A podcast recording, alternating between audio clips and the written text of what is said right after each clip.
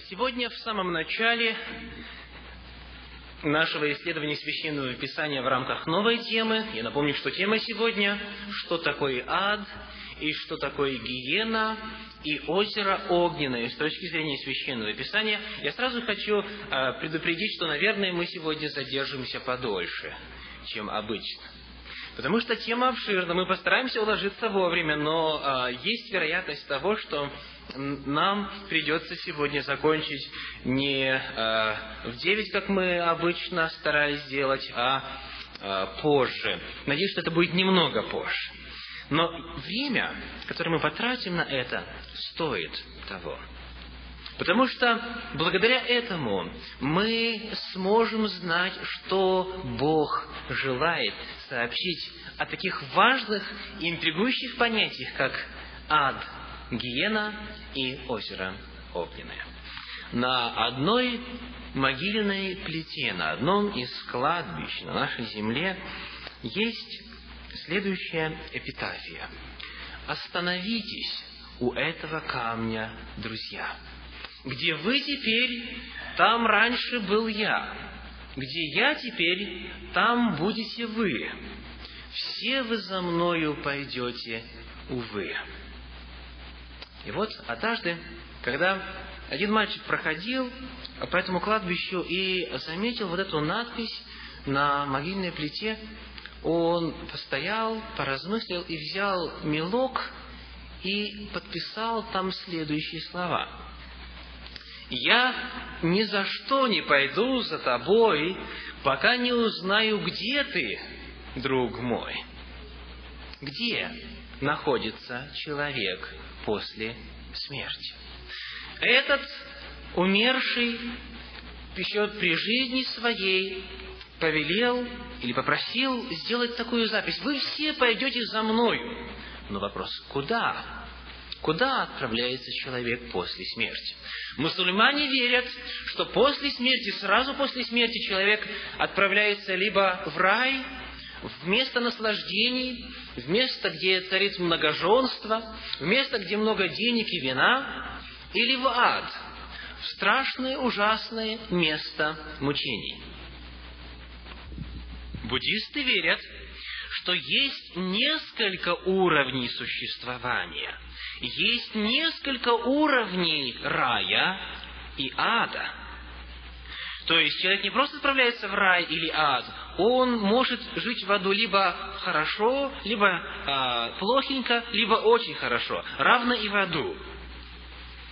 Представители африканских религий верят, что человек после смерти не отправляется в рай или ад, но он уходит в мир духов. И этот мир духов, он вокруг нас. То есть наши умершие родственники, наши умершие близкие, они прямо вот тут, вот рядышком, вокруг нас, везде, вокруг нас. Представители христианства имеют разные точки зрения на этот вопрос – Католики, предположим, верят, что помимо рая и ада существует еще чистилище, куда попадают люди недостойные того, чтобы находиться в раю, и не слишком грешные, чтобы быть в аду. И вот они находятся в чистилище некоторое время, пока они либо очищаются и переходят в рай, либо наоборот опускаются ниже, в ад. Есть точка зрения, что христиане сразу после смерти, и вообще люди сразу после смерти, либо в рай, либо в ад попадают – есть христиане, которые верят, что после смерти человек находится в состоянии, которое можно писать как сон. Они не знают и не чувствуют. Какая точка зрения верна? Что говорит Священное Писание об аде, о гиене огненной, об озере огненном? Что это такое? Сегодня мы попытаемся на основании Священного Писания дать ответ на этот вопрос. Итак, вот сейчас мы приступим с вами к исследованию того, что Священное Писание говорит о таком понятии, как ад. Итак, вначале этимология. Этимология – это происхождение слова. Откуда мы с вами получили такое слово, как ад? Итак, наше русское слово «ад» происходит от греческого слова «адес», или если прочитать с придыханием «хадес». Итак, поскольку э, славянский алфавит Кириллом и Мефодием был создан на основе э, греческого алфавита, многие греческие слова перешли в русский язык. Итак, для тех, кто конспектирует, у вас будет достаточно времени, чтобы это все успеть записать. Слово «ад» происходит от греческого «адес». Видите, очень похоже звучит. И вы помните, что Новый Завет как раз был написан на древнегреческом языке. И в Новом Завете в оригинале слово «адес», «ад» встречается одиннадцать раз. Одиннадцать раз в Новом Завете. Слово Адес, греческое слово адес в Священном Писании, в свою очередь происходит от древнееврейского слова шеол. Вот как оно выглядит в оригинале, и вот как произносится шеол. То есть в Ветхом Завете для описания слова, а, для описания ада Библия использует слово шеол. И в оригинале слово шеол встречается 65 раз на древнееврейском языке, на языке, на котором э, Священное Писание Ветхого Завета было написано. Итак, вот происхождение слова «ад». Иными словами, для того, чтобы нам проследить, что такое ад, нам нужно вначале обратиться к тому, что описывается об аде в Ветхом Завете, и потом посмотреть, что говорится в Новом Завете. Переходим теперь к значению этого слова. Что же означает древнееврейское «шеол» или греческое «адес»? Что Бог в Ветхом и Новом Завете желает донести до человека, используя эти слова? Прежде чем а, рассказывать об этом, прежде чем говорить кому-либо о том, что такое ад – в Ветхом Завете или в Новом Завете, в целом Священном Писании, я провел достаточно много времени, исследуя оригинал Священного Писания.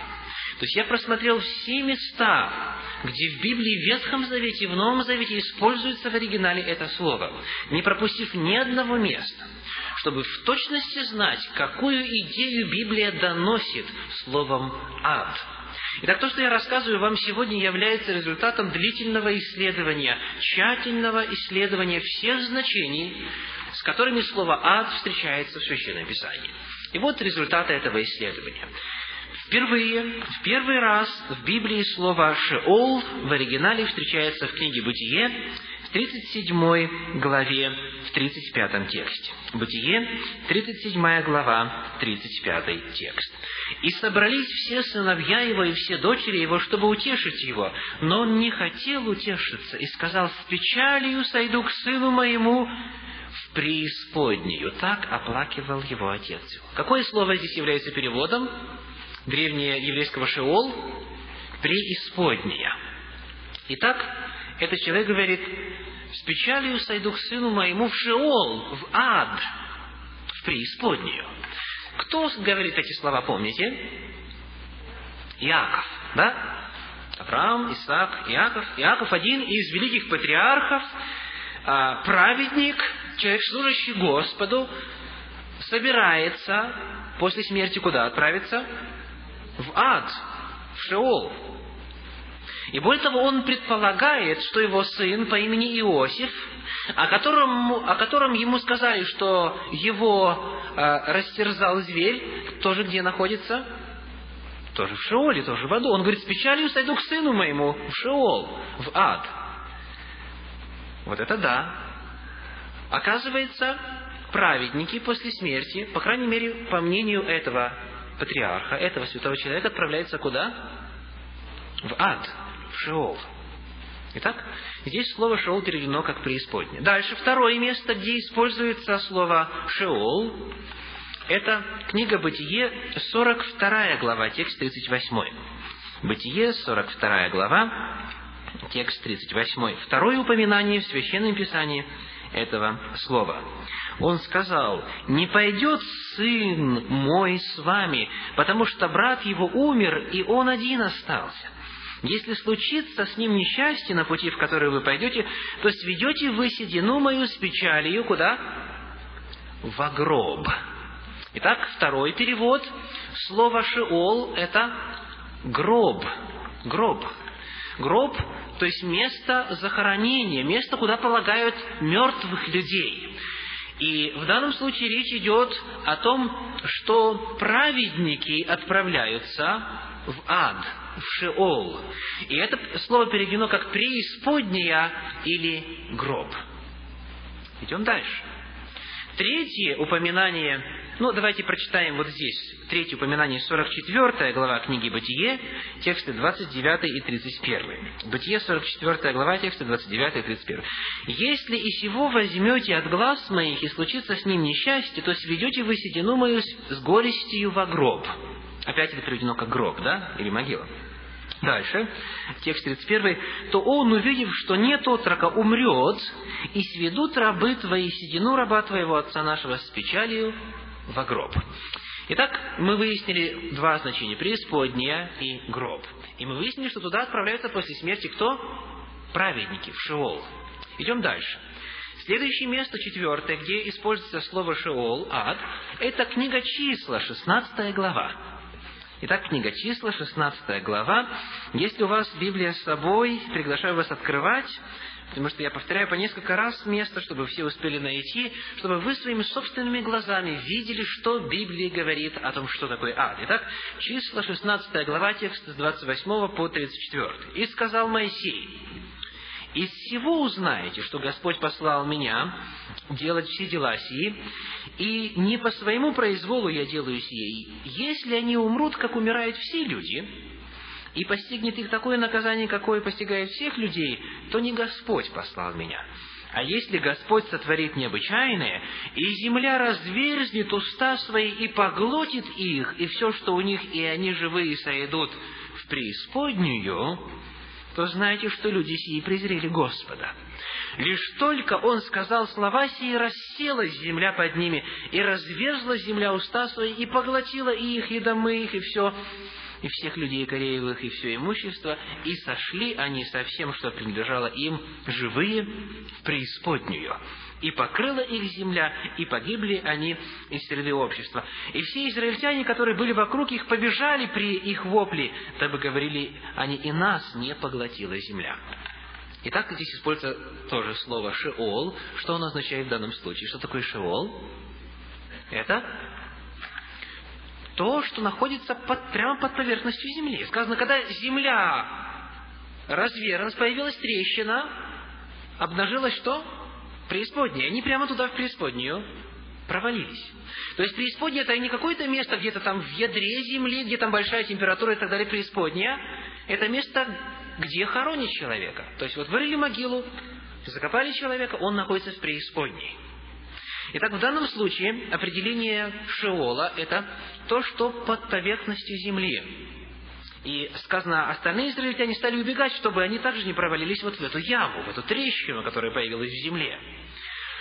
И обратите внимание, что здесь в преисподнюю уходит кто?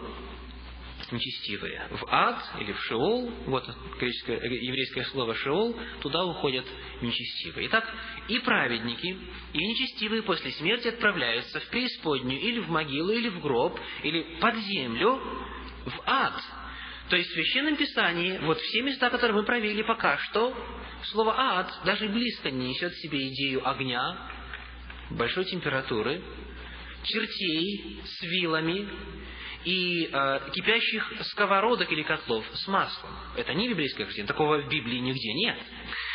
Дальше. Книга пророка Исаия. 38 глава, 18 текст. Еще одно очень важное значение слова «шеол». Итак, Исаия, глава 38, текст 18. Исаия 38, 18. «Ибо не преисподняя славит Тебя, не смерть восхваляет Тебя, не шедшие в могилу уповают на истину Твою». Итак, здесь слово «могила» является переводом древнееврейского «шеол». Итак, еще одно значение слова «ад» – это что? Могила. Это же значение определяется и в книге Иезекииля, 31 глава, тексты 15 и 16. Книга пророка Иезекииля, 31 глава, тексты 15 и 16. Сказано, «Так говорит Господь Бог, в тот день, когда Он сошел в могилу, используется снова древнееврейское «шеол», Я сделал сетование о нем. Дальше, текст 16. Шум падения его я привел, шумом падения его я привел в трепет народа, когда не изверг его в преисподнюю, к отшедшим в могилу. Итак, используется слово «могила» как перевод слова «шеол». И в книге Осии, 13 глава, текст 14. Осии, 13 глава, 14 текст. Это из числа малых пророков, сразу после Даниила. Книга Осии, 13 глава, 14 текст говорит «От власти ада». Здесь используется слово «шеол». От власти ада я искуплю их, от смерти избавлю их. Смерть, где твое жало? Ад, где твоя победа? Помните, где еще используется этот текст? В Новом Завете, в первом послании Коринфянам, в 15 главе. Давайте откроем это место Священного Писания. 1 Коринфянам, 15 глава, 15 глава, тексты 54 и 55. 1 Коринфянам, 15 глава, тексты 54 и 55.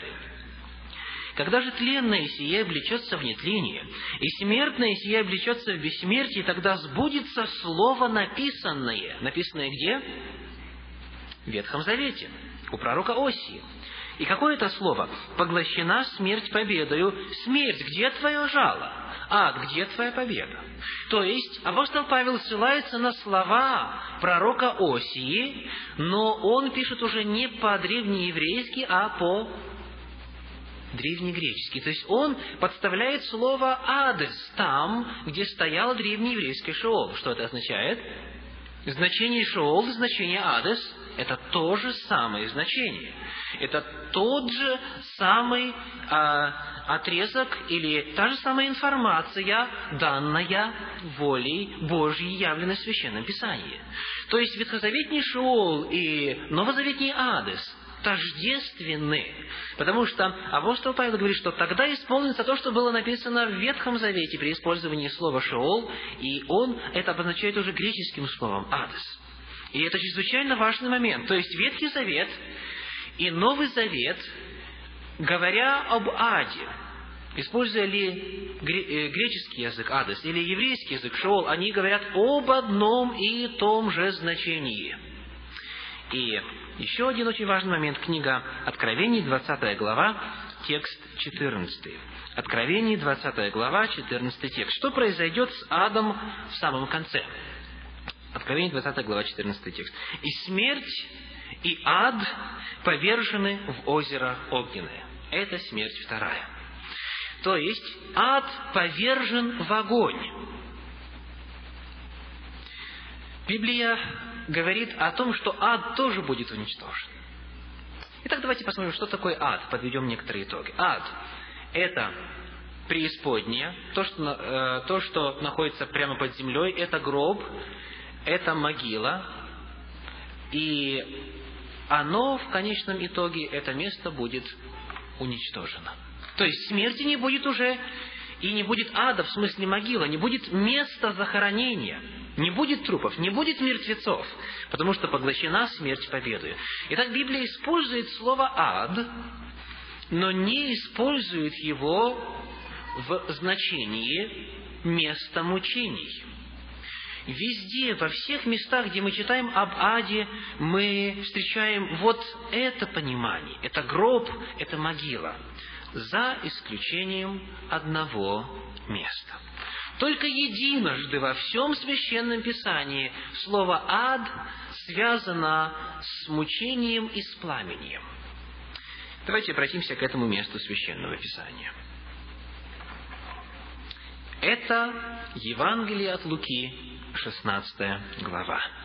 В Евангелии от Луки, в 16 главе, Евангелие от Луки, в 16 главе, начиная с текста 19, заканчивая 31 текстом, предлагается какая-то удивительная картина, рассказанная самим Иисусом Христом.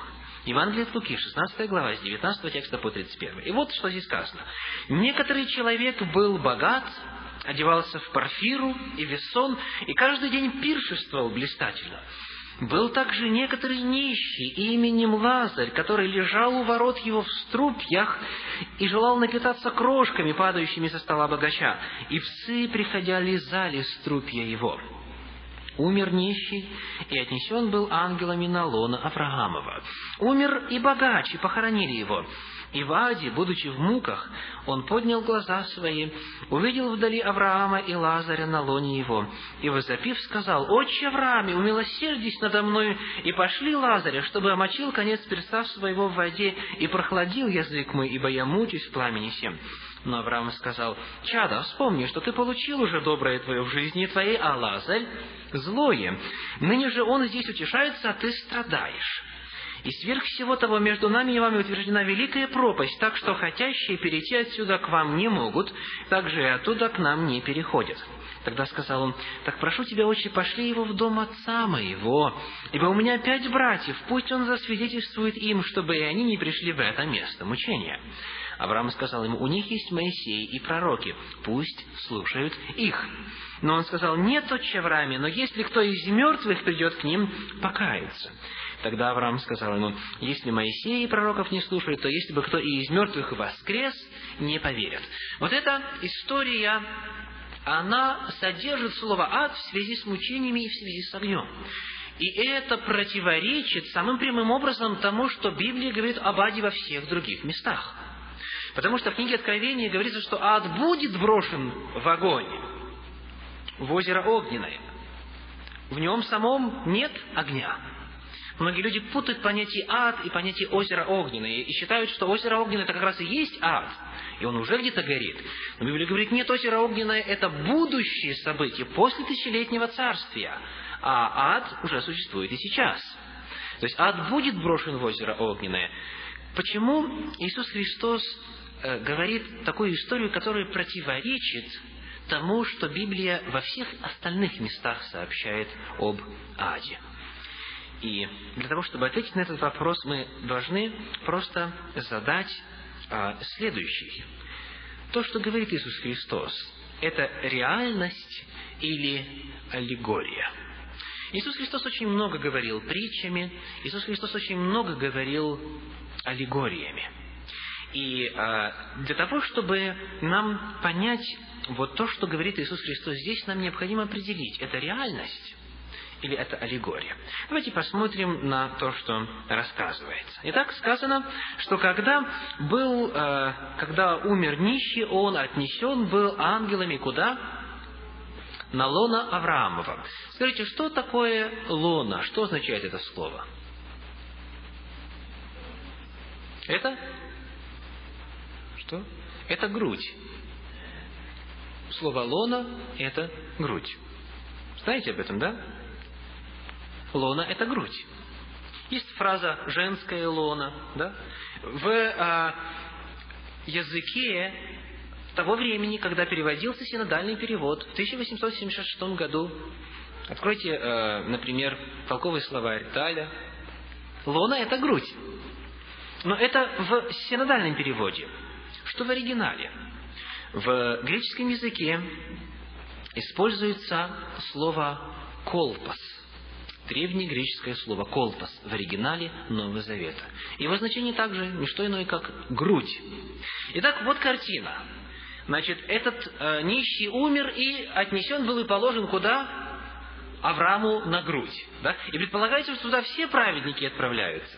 Вот представьте картину. На груди у Авраама все праведники всех времен, начиная от сотворения земли. Это реальность или это аллегория? То есть это реальное или символическое значение слова «лона»? Символическое. Хорошо, я с вами соглашаюсь. Идем дальше.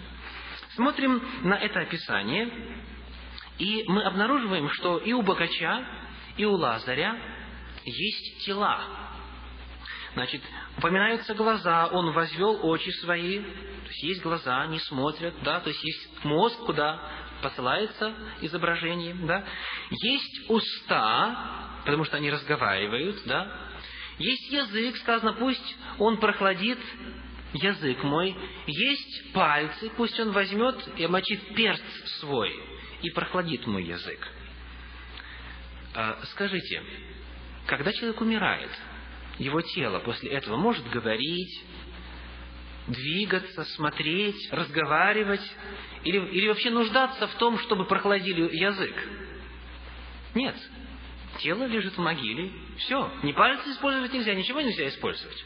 Но здесь рисуется какая-то удивительная картина. Э, э, люди вроде бы умерли, а вроде бы и не умерли. Они продолжают ходить, разговаривать, как ни в чем не бывало. Это реальность или это аллегория? Это что? Это аллегория. То есть после смерти мы, мы э, знаем, что человек реально не может это все делать своими пальцами, своими устами и так далее, и так далее. Дальше. Мы должны обратить внимание на то, что здесь нигде не используется слово душа. Многие христиане используют вот этот э, текст, этот отрывок, для того, чтобы сказать, что душа отправляется либо в место мучений, либо в рай. Но здесь слово душа не употребляется. Дальше расстояние между лоном Авраамовым и местом мучений очень необычно. Скажите, по традиционному представлению, где находится рай? Где? На небе, да? Там, где Господь, там, где святые ангелы. Где находится ад? Ну, где-нибудь, но не на небе точно, да? То есть между ними Просто огромнейшее расстояние. Многие предполагают, что он в центре Земли. Даже писали сногсшибательного характера статьи о том, что бурили, так сказать, скважину и э, нашли там место, откуда доносились звуки и так далее, и так далее. А, то есть рад и, э, вернее, ай и, э, ра, рай и ад, они никак не могут находиться рядышком. Да? Но в этой картине они почему-то рядышком. Они настолько близко, что люди могут видеть друг друга. Вот те, кто сидит на задних рядах, вы можете меня видеть?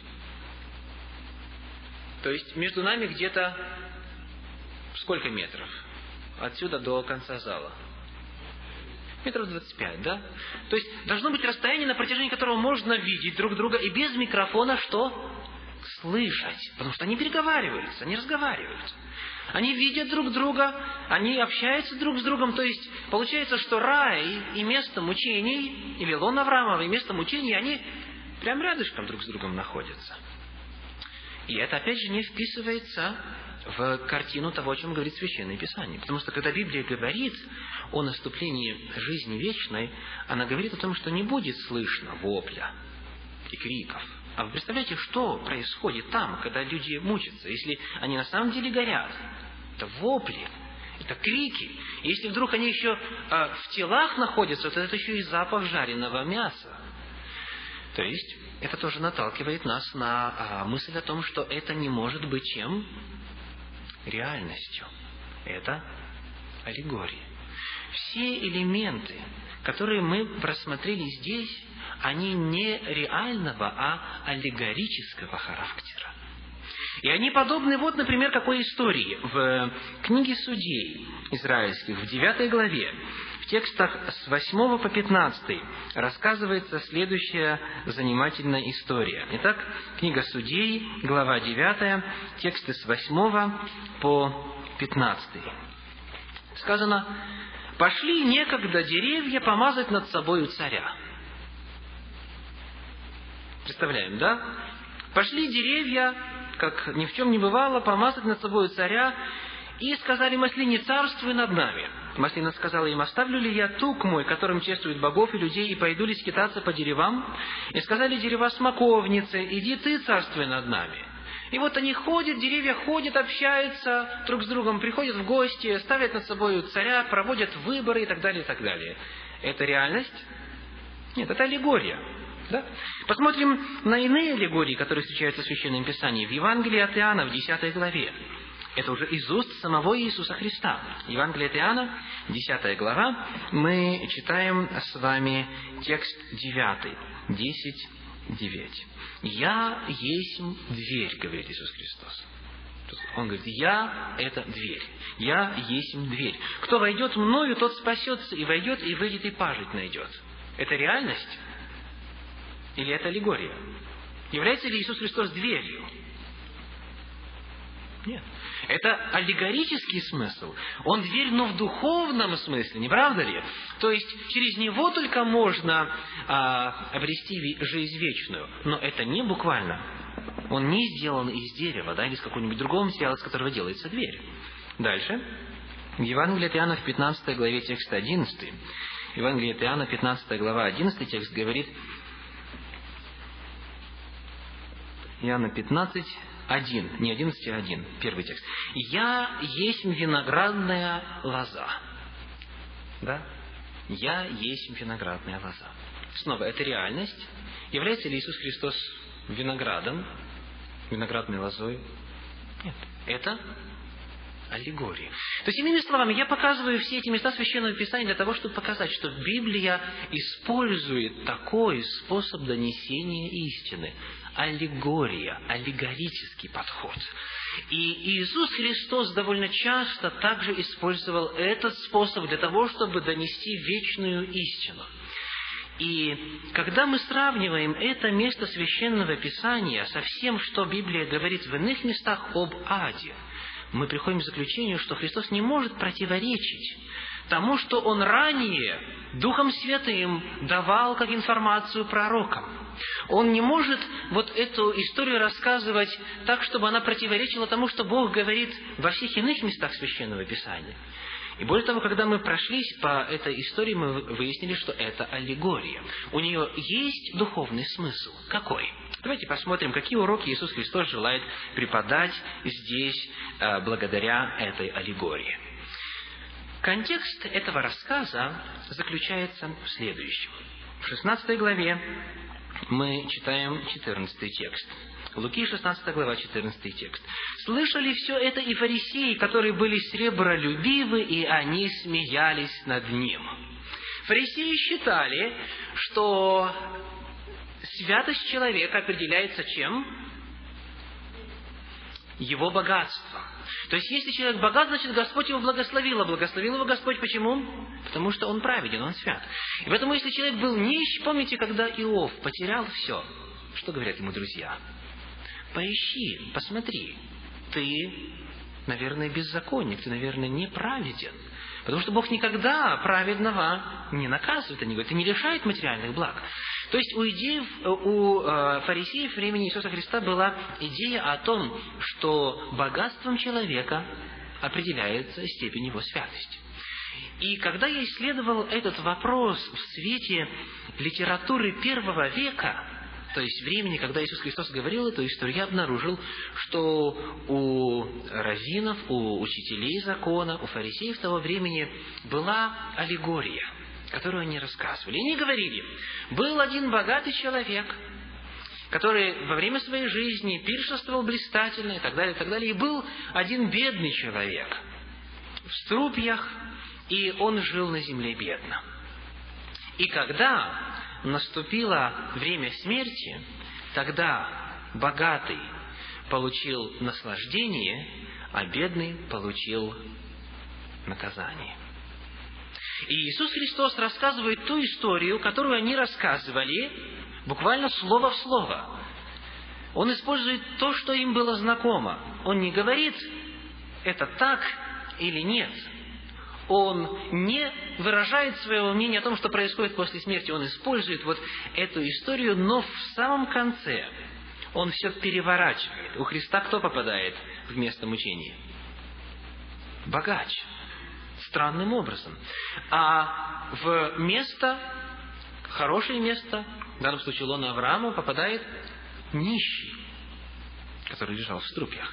То есть Иисус Христос показывает здесь, что материальное благосостояние человека, оно не связано с его духовным состоянием. Человек может быть богатым, может быть грешен, а может быть нищим и может быть праведен. Итак, Иисус Христос это первый урок, очень важный первый урок, говорит о том, что богатство человека не определяет его вечную участь. Второй урок, очень важный после смерти ничего изменить нельзя. Помните? Большая пропасть, да? Невозможно изменить статус после смерти. Человеком положено однажды умереть, а потом суд. Пока жив человек, можно принять решение. Это второй урок. И третий урок. Не чудеса должны быть основанием духовного опыта, а что? Слово Божье. Он говорит, пусть воскреснет Лазарь, и тогда все мои родственники покаются, обратятся. И Иисус говорит, у них уже есть свидетели, у них есть Моисей и пророки, у них есть Ветхий Завет, пусть их слушают. Он говорит, нет, но если бы чудо произошло, тогда бы они поверили. И Христос говорит, если Моисей и пророков не слушают, то если бы кто из мертвых воскрес, не поверят. И это в действительности произошло. Христос воскресил мертвого, его как раз звали Лазарь. И он здесь как бы заранее дает подсказку и говорит о том, что произойдет. И вы помните, что произошло, когда Господь воскресил Лазаря? Поверили ли в него? В Евангелии от Иоанна описывается, какой была реакция после того, после того, как Иисус Христос воскресил Лазаря. Евангелие Иоанна, 11 глава. 11 глава. 47 текста начиная. Евангелие Иоанна, 11 глава, 47 текста. Тогда первосвященники и фарисеи собрали совет и говорили, что нам делать? Этот человек много чудес творит. Если оставим его так, то все уверуют в него, и придут римляне и владеют и местом нашим, и народом. И дальше они произносят решение, 53 текст, с этого дня положили убить его. То есть, вместо того, чтобы поверить и сказать, вот воскрес, они не верят, а напротив хотят убить Иисуса Христа. Поэтому третий урок. Не чудеса должны быть основанием веры человека, а Слово Божье должно быть основанием. Итак, три урока. Первое. Богатство не определяет духовное состояние. Второе. После смерти второго шанса не будет. И третье. Библия должна быть основой духовного опыта.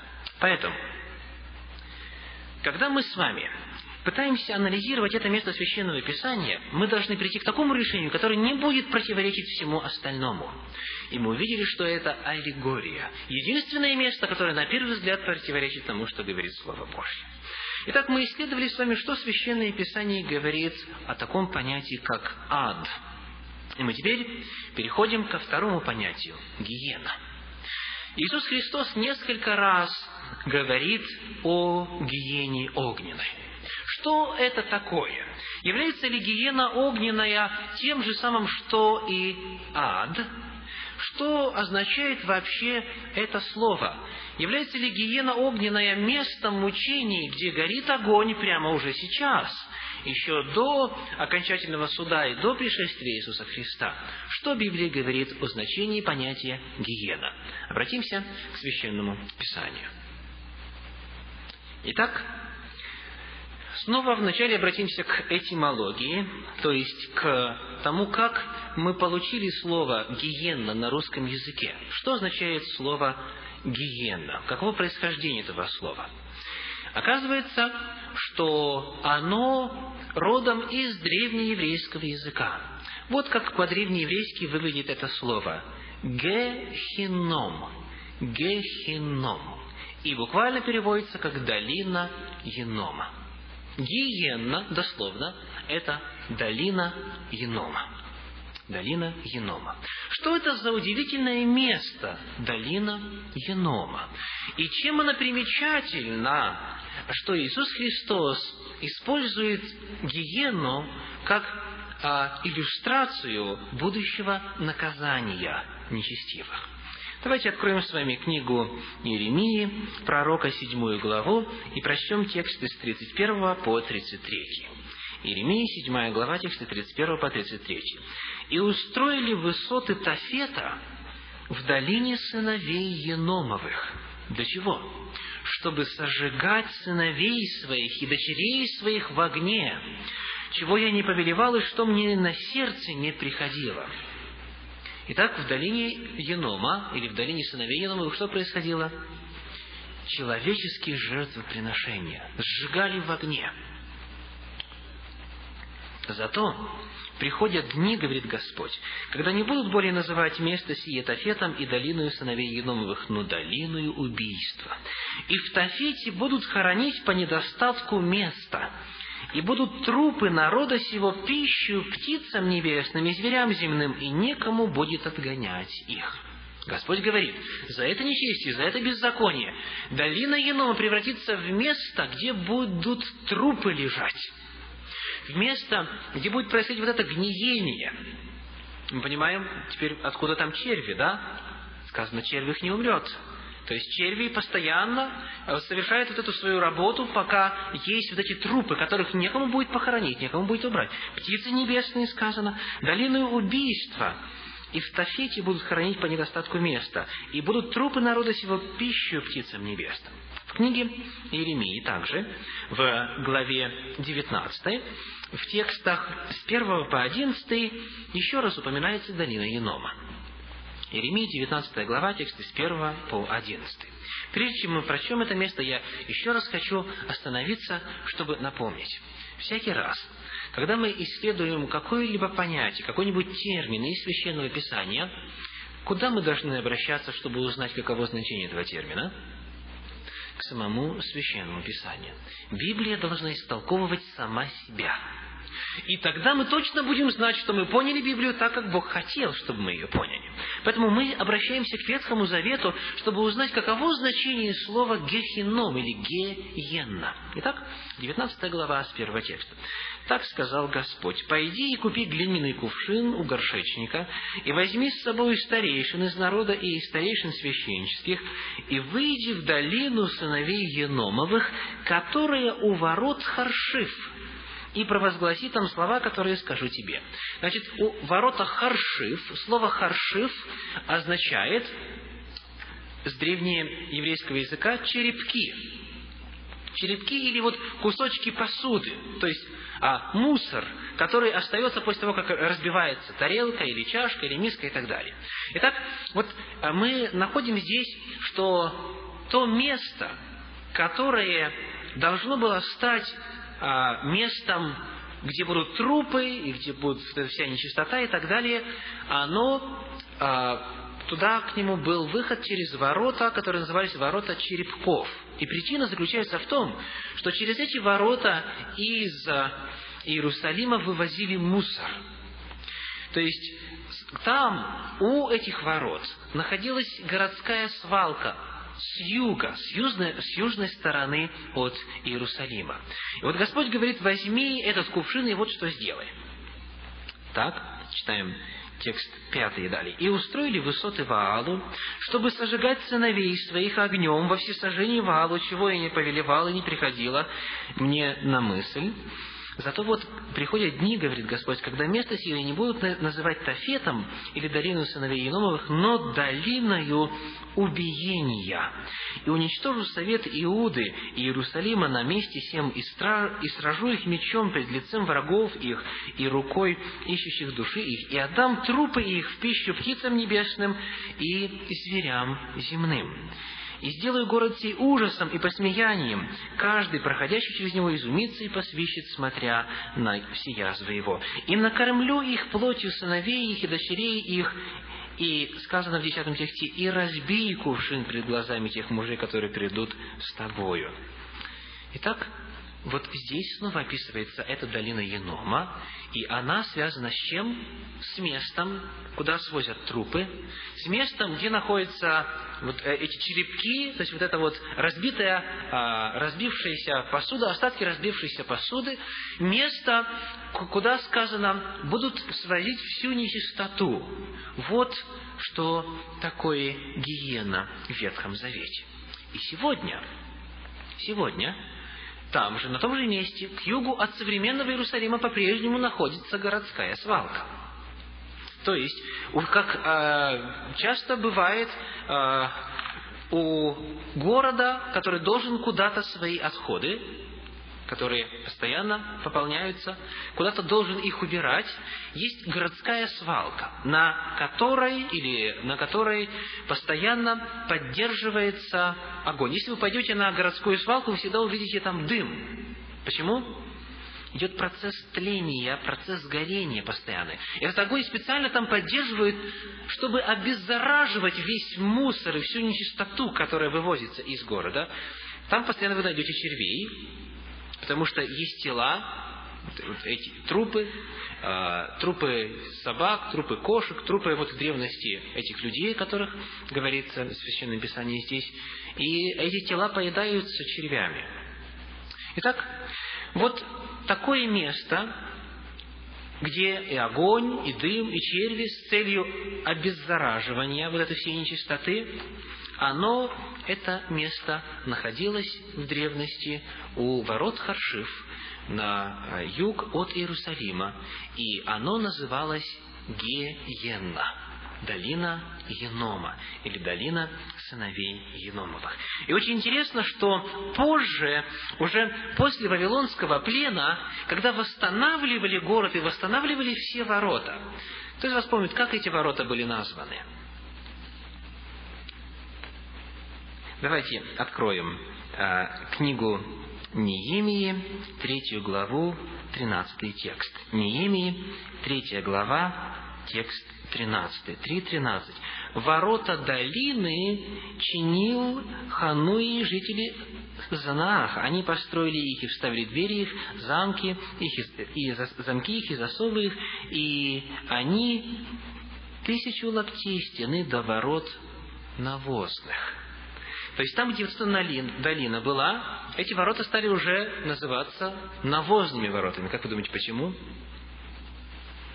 Что такое навоз? Как раз отход, да, гний. То есть вот этот весь процесс разложения происходил в Гиене. Итак, когда Иисус Христос уже в Новом Завете использует слово «гиена», мы должны понимать его так, как раньше оно открыто в Ветхом Завете. Мы не можем вписывать туда иное какое-то значение по нашему усмотрению. То есть Иисус Христос использует вот эту свалку городскую, где были черви, где постоянно поддерживался огонь для обеззараживания, как символ того, что произойдет в будущем при наказании нечестивых. И очень важно, что в Гиену отправляется не душа, а тело в Евангелии от Матфея, в пятой главе, тексты 29 и 30. Матфея, пятая глава, тексты 29 и 30. «Если же правый глаз твой соблазняет тебя, вырви его и брось от тебя, ибо лучше э, для тебя, чтобы погиб один из членов твоих, а не все тело твое было вержено в гиену». И то же самое сказано в 30 тексте. То есть в гиену отправляется не душа, а тело, сам весь человек – то есть и душа, и тело, то есть и дух, то есть все, все, что представляет собой человек, все отправляется в гиену сказано. Скажите, когда это произойдет? После суда, после тысячелетнего царствия.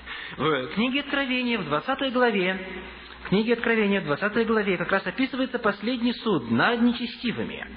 И описывается следующее.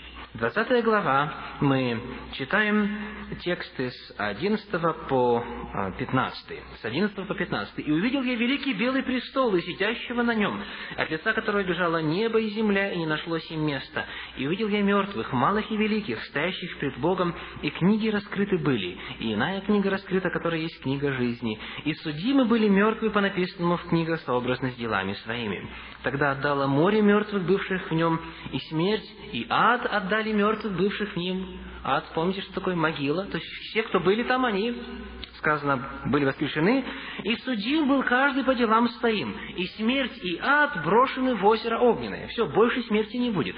Это смерть вторая. И кто не был записан в книге жизни, тот был брошен в озеро огненное. То есть вот ситуация или э, случай, когда тело человека сказано, воскрешенные они, не душа их, а тело брошено в озеро огненное, это смерть вторая, это произойдет когда? После тысячелетнего царствия. Итак, гиена – это то же самое, что озеро огненное. Потому что и гиена, и озеро огненное описываются тем же самым языком. Это произойдет в будущем, туда попадают тела, и там будет огонь. То есть гиена и озеро огненное – это тождественные понятия но гиена и ад – это разные. понятия. Их нельзя смешивать. И вот что же будет результатом этого всего? Что же будет результатом этого озера огненного? Что в конечном итоге будет после того, как тела нечестивых будут брошены в это озеро огненное, в эту гиенну? Что произойдет также с дьяволом и его ангелами, которые также будут там? Вот что говорит Священное Писание. И пророка Иезекииля, 28 глава, 18 текст. Иезекииля 28, 18. Участь сатаны описана здесь. Множеством беззаконий твоих, неправедной торговле твоей, ты осквернил святилища твои, и я извлеку из среды тебя огонь, который и пожрет тебя, и я превращу тебя в пепел пред, а, на земле пред глазами всех видящих тебя. 28 глава описывает восстание Люцифера. Помните? Ты был помазанным Херувимом, чтобы осенять. Я поставил тебя на то. Ты был на святой горе Божьей, ходил среди огнистых камней. Доколе не нашлось тебе беззакония. И Бог говорит, что участь сатаны будет какая? Истребление. И пожрет тебя огонь, и превращу тебя в пепел на земле перед глазами всех, видящих тебя. Что произойдет в результате действия вот этого огня на нечестивых? Книга Малахии пророка, 4 глава, 1 текст. Малахи 4.1. «Ибо вот придет день, пылающий, как печь. Тогда все надменные и поступающие нечестиво будут как солома, и попалит их грядущий день, говорит Господь Саваоф, так что не оставит у них ни корня, ни ветвей». Я хочу обратить ваше особое внимание на это место Священного Писания. Многих людей э, смущает то, что Библия говорит о полном уничтожении нечестивых. Она говорит об этом а, не единожды. И задается такой вопрос, ну как же, если человек вот всю жизнь грешил, разве будет справедливо его в миг наказать? Тогда ничего страшного. Но Библия не говорит о том, что уничтожение будет в миг. Сказано, не оставит у них ни корня, ни ветвей. Это картина чего? Дерева. То есть вот есть дерево, которое горит. Что вначале сгорает у дерева? Листья, да? Листья. То есть то, что горит быстрее всего. Потом тоненькие веточки, потом толще, ствол, корень. Обычно самая прочная часть. То есть Священное Писание говорит о том, что степень наказания будет разная. Библия говорит, я воздам каждому сообразно с делами его. Степень наказания будет разной, но сказано, что в результате этого наказания, вот что произойдет, Малахи 4 глава 3 текст, и будете попирать нечестивых, ибо они будут чем? Прахом. Ибо они будут прахом под, под стопами ног ваших в тот день. Я напомню, что описывается день, пылающий как печь, день Господень, когда Господь принесет свое наказание. И э, сегодня, когда мы знаем, что Бог будет наказывать каждого по делам Его, давайте зададим вопрос – на протяжении скольких лет максимум человек может грешить? Представим, что человек грешит каждую секунду своей жизни, каждый момент своей жизни, на протяжении всей своей жизни. Проживет он, предположим, 70 лет, 80, да, 90, 100. Если Бог будет наказывать по делам его, сколько он должен мучиться? Максимум 70, 80, 90 или 100. То есть столько, сколько он жил, если он каждую секунду грешил. Как же Бог может поступать несправедливо и за несколько лет греха наказывать человека всю вечность? Может ли справедливый Господь поступать так? Он говорит, нет, нечестивые будут уничтожены, каждый по-разному листья, от, от, от листьев, от ветвей до корня. Степень или долгота, продолжительность уничтожения будет разная, разная, но результатом будет полное уничтожение. И более того, Священное Писание неоднократно говорит об этом и подтверждает это очень-очень много раз – когда мы исследуем этот вопрос в Священном Писании, нас часто могут смутить такие слова, как «вечный огонь». И часто возникает идея огня, который горит постоянно, то есть вечно в смысле не продал, не заканчиваясь, не останавливаясь. Но вот что говорит Священное Писание о том, что такое вечный огонь, который уничтожит нечестивых. В послании Иуды, в первой главе, тексты 7 и 8.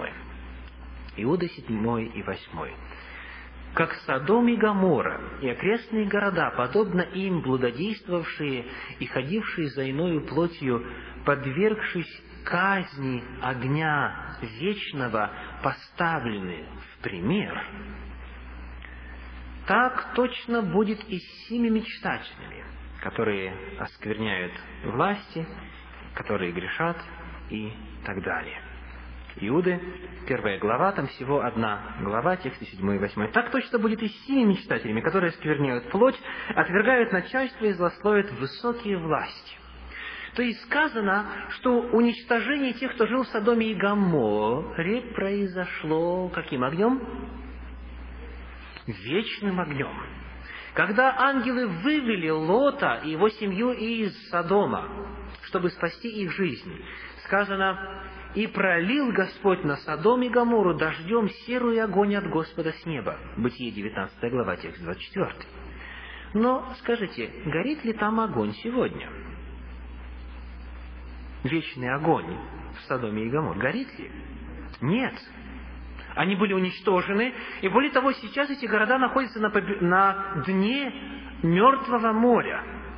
Сегодня этот огонь не горит. В каком же смысле Господь говорит, что этот огонь был каким?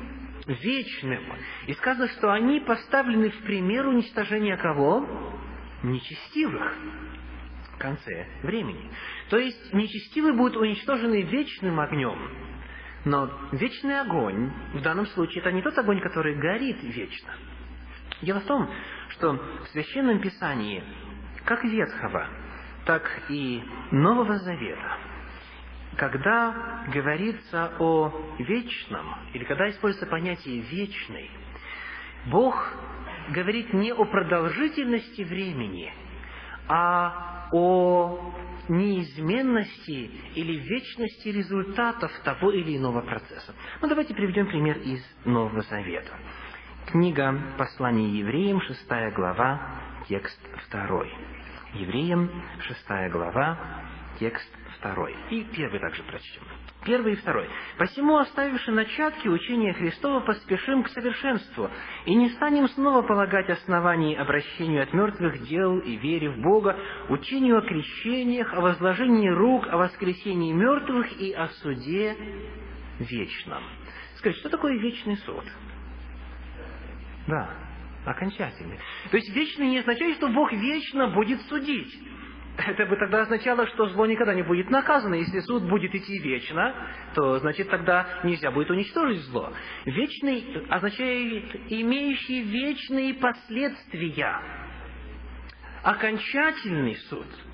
То есть, когда Бог использует слово «вечный» и в Ветхом, и в Новом Завете – оно говорит не, не о продолжительности, а о характере действия. То есть характер этого огня будет такой, что после этого огня не будет избавления. Этот огонь имеет вечные окончательные последствия. И так очень важно истолковывать Библию самой Библии и не вкладывать в Священное Писание те э, мысли, которые изначально там не присутствуют. И сегодня когда мы рассмотрели с вами, что такое гиена, что такое озеро огненное, мы должны задать вопрос. Как же случилось так, что несмотря на утверждение Священного Писания, что наказание будет только после суда, а суда еще, суд еще не закончился. Как же случилось так, что несмотря на утверждение Священного Писания о том, что в аде нет огня, что гиена огненная – это дело будущего – как, вопреки всему этому, в христианстве, почти во всех церквах, утвердилась идея о том, что есть вечные муки, есть ад, который горит прямо сейчас. Откуда эта идея появилась? Вот что мы читаем в Священном Писании. В самом начале, когда Господь только сотворил Адама и Еву, в самом начале, когда он впервые рассказал им об опасности не слушаться его, в книге «Бытие», в третьей главе, описывается, как сатана, древний змей, искусил первых людей. Бытие, третья глава, тексты с первого по пятый. «И сказал змей жене, подлинно ли сказал Бог, не ешьте ни от какого дерева в раю? И сказала жена змею, плоды с дерев мы можем есть, только плодов дерева, которое среди рая, сказал Бог, не ешьте их и не прикасайтесь к ним, чтобы вам не умереть. Так Бог говорит, вы что? Умрете. И вот звучит первая ложь на нашей земле. И сказал змей жене, нет, не умрете. Не умрете, но знает Бог, что в день, в который вы вкусите их, откроются глаза ваши, и вы будете как боги, знающие добро и зло. Он говорит, нет, вы не умрете, но будете как боги. Скажите, какая главная характеристика Бога? Вечность. Бессмертие. Он вечно сущий. Он говорит, нет, вы не умрете. Вы будете существовать вечно. Это первая ложь, которая прозвучала на нашей земле. Бог говорит, нет, ты смертью умрешь. Бог даже конкретно определил, что именно смерть будет окончанием существования человека. А дьявол говорит, нет, не умрете, но будете как боги, будете жить вечно. И начиная с тех пор, вот эта идея о том, что со смертью на самом деле все только переходит в другое состояние, что человек фактически бессмертен, он продолжает жить, с тех самых пор эта ложь существует. Они, Адам и Ева, очень поздно узнали, что дьявол – это лжец и отец лжи. Он солгал. Это неправда. Бог говорит другое. Но вот с тех пор, когда человечество развивалось, и сразу после потопа, когда люди восстали против Бога и построили, стали строить Вавилонскую башню, вы помните, это было первое восстание против Бога, против Его воли. История сообщает нам о том, что жена первого правителя Вавилона, а его звали Nimrod, об этом говорит Священное Писание, его жена по имени Семирамида после смерти своего мужа Nimрода объявила по всей империи, что он теперь а, живет дальше, но уже в другом виде, в виде солнца, в образе солнца. Поэтому было, согласно историческим документам, издано повеление о том, чтобы все люди теперь поклонялись солнцу, то есть Немроду, бывшему правителю, мудрому правителю. Сказано, это был сильный человек, искусный человек. То есть она заявила о том, что после смерти он стал богом солнцем, что он просто перешел в иной вид существования. И через некоторое время она забеременела. Опять же, это согласно историческим данным, которые были обнаружены в Вавилоне. Э, коль скоро мужа уже не было, она продолжала царствовать, она продолжала править, нужно было каким-то образом этот факт объяснить. И она, и это буквально снова исторические данные, она говорит, я чудесным образом забеременела, благодаря тому, что луч солнца оплодотворил меня. То есть Бог или муж, Немрод, который теперь живет дальше в виде солнца, он снизошел на меня особым образом – и родившийся а, младенец был назван Тамуз. Это один из богов Вавилона. Тамуз или Думузи, или Фамуза, как говорит о нем Священное Писание. А, согласно историку Джеймсу Фрезеру а, в книге «The Worship of Nature» «Поклонение природе» говорится, в древней Вавилоне солнцу поклонялись незапамятной древности. И вот когда родился Тамуз, этот будущий правитель в молодом возрасте, он а, во время охоты погиб, потому что подвергся нападению дикого кабана. И после того, как его похоронили, возник миф, который каждый год исполнялся в Вавилонии, о том, что он не умер на самом деле, а подобно своему отцу, он просто перешел в другой вид существования, что он существует там в царстве мертвых, что он продолжает жить. И вот эта идея из Вавилона распространилось повсюду, и даже среди израильского народа Ветхого Завета стали в это верить. В книге пророка Иеремии в 7 главе, текстах 17 и 18 сказано следующее. Иеремия, 7 глава, тексты 17 и 18. «Не видишь ли, что они делают в городах Иудеи и на улицах Иерусалима? Дети собирают дрова, и отцы разводят огонь, и женщины месят тесто, чтобы делать пирожки для богини неба» и совершать возлияние иным богам, чтобы огорчать меня. Это даже пробралось в избранный Божий народ Ветхого Завета. И оттуда, из Вавилона, после потопа, это распространилось в Египет. Для чего мумифицировали фараонов? С какой целью? Считали, что настанет время, когда душа фараона снова вернется в него. Ему нужно будет его тело. Мумифицировали священных кошек, крокодилов, овец, быков и так далее. Потому что считали, что душа потом должна вернуться в это тело. То есть эта идея распространилась повсюду, везде, с самого начала, с сада Эдемского, когда сатана обманул людей. В греческую цивилизацию, в римскую цивилизацию, и из Римской империи она постепенно перешла в христианство.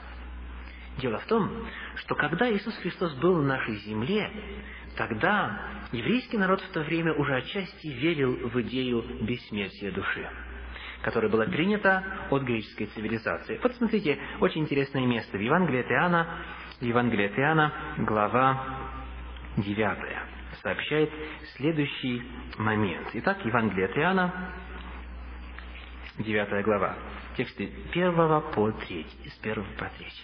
Проходя, увидел человека слепого от рождения. Человек родился слепым. Ученики его спросили у него, Рави, кто согрешил, он или родители его, что он родился слепым? Вдумайтесь в этот вопрос. Как мог согрешить человек, который родился слепым? То есть мы видим, что в первом веке нашей эры среди иудеев уже была та же идея о переселении души, абсолютно чуждая священному писанию идея. И ученики говорят, Иисус Христос, скажи нам, правда, то есть как быть в этом случае, что является причиной? Он, согреш... он согрешил в предыдущей жизни, да, единственный способ. И когда я исследовал литературу первого века, я обнаружил, что да, некоторые раввины учили тому, что душа бессмертна, и более того, она переселяется по несколько раз. И один раввин даже говорит, я был э, хорошим человеком по природе, и поэтому Бог уготовил мне хороших родителей. Я родился в хорошей семье. И вот Иисус отвечает. Обратите внимание на слова Иисуса Христа. Не согрешил ни он, ни родители его. Но это для того, чтобы на нем явились дела Божьи. Христос здесь отвергает эту идею. Она не библейская, она противоречит священному Писанию. Но когда церковь распространялась дальше, вы помните, после императора Константина произошел процесс слияния церкви и государства. Он правил империей, которая состояла и из христиан, и из язычников. И на Вселенском соборе, Первом Вселенском соборе в 325 году он председательствовал, будучи язычником. Он не крестился вплоть до своей смерти в христианство. Он руководил и диктовал свою волю христианской церкви. Медленно, постепенно церковь приняла идею которой нет в Священном Писании. И уже потом, если мы исследуем историю христианской церкви, уже потом стали защищать эту идею, пытаясь использовать Священное Писание. Но не в первом веке, не во втором. Не в первых веках истории э, христианства мы не найдем идеи о бессмертии души или о а, рае, или об аде как месте мучений. Эта идея проникла через отцов церкви. Один из них – это Ориген он говорил буквально следующее. Он говорил о том, что греческие философы, которые были до этого, они были по своей природе христианами, они просто не знали Христа. И они потрудились для того, чтобы примирить греческую языческую философию и христианское вероучение. И когда этот процесс совершался все дальше и дальше, церковь забывала истинное библейское учение. И поэтому сегодня в подавляющем большинстве церквей эта идея присутствует. И когда началось время реформации, когда люди снова получили доступ к священному писанию, когда снова появилась возможность узнать, что Бог в действительности говорит в той или иной книге, эта истина о том, что смерть – это сон, что человек после смерти не чувствует и не знает, что наказание будет только после суда, а суда еще не было, следовательно, еще не определена участь в, туда или, или в другое место определить человека. Вот эта идея воскресла. Ее стали провозглашать, ее стали проповедовать. Ее проповедовали на протяжении всего времени истории существования христианской церкви, но эта точка зрения не преобладала, она была в преследовании. Поэтому сегодня, когда у нас есть возможность открывать Слово Божье, пусть оно определит для нас ответ на вопрос, что такое ад, что такое гиена и что такое озеро огненное. Приглашаю подняться, и мы поблагодарим Господа за сегодняшнюю встречу.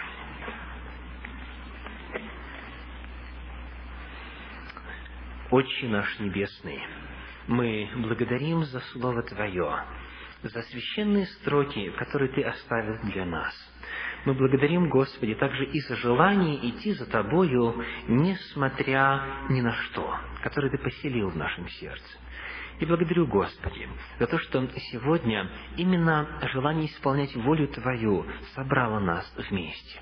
И пусть раньше мы, возможно, исповедовали иные взгляды на этот вопрос – прошу, Господи, даруй нам мужество для того, чтобы, изучив этот вопрос основательно в Священном Писании, еще раз проверив все библейские тексты, принять то, что Ты желаешь нам сказать. Мы просим Твоего благословения на предстоящий путь. Мы просим, сохрани в пути во имя Иисуса Христа. Аминь.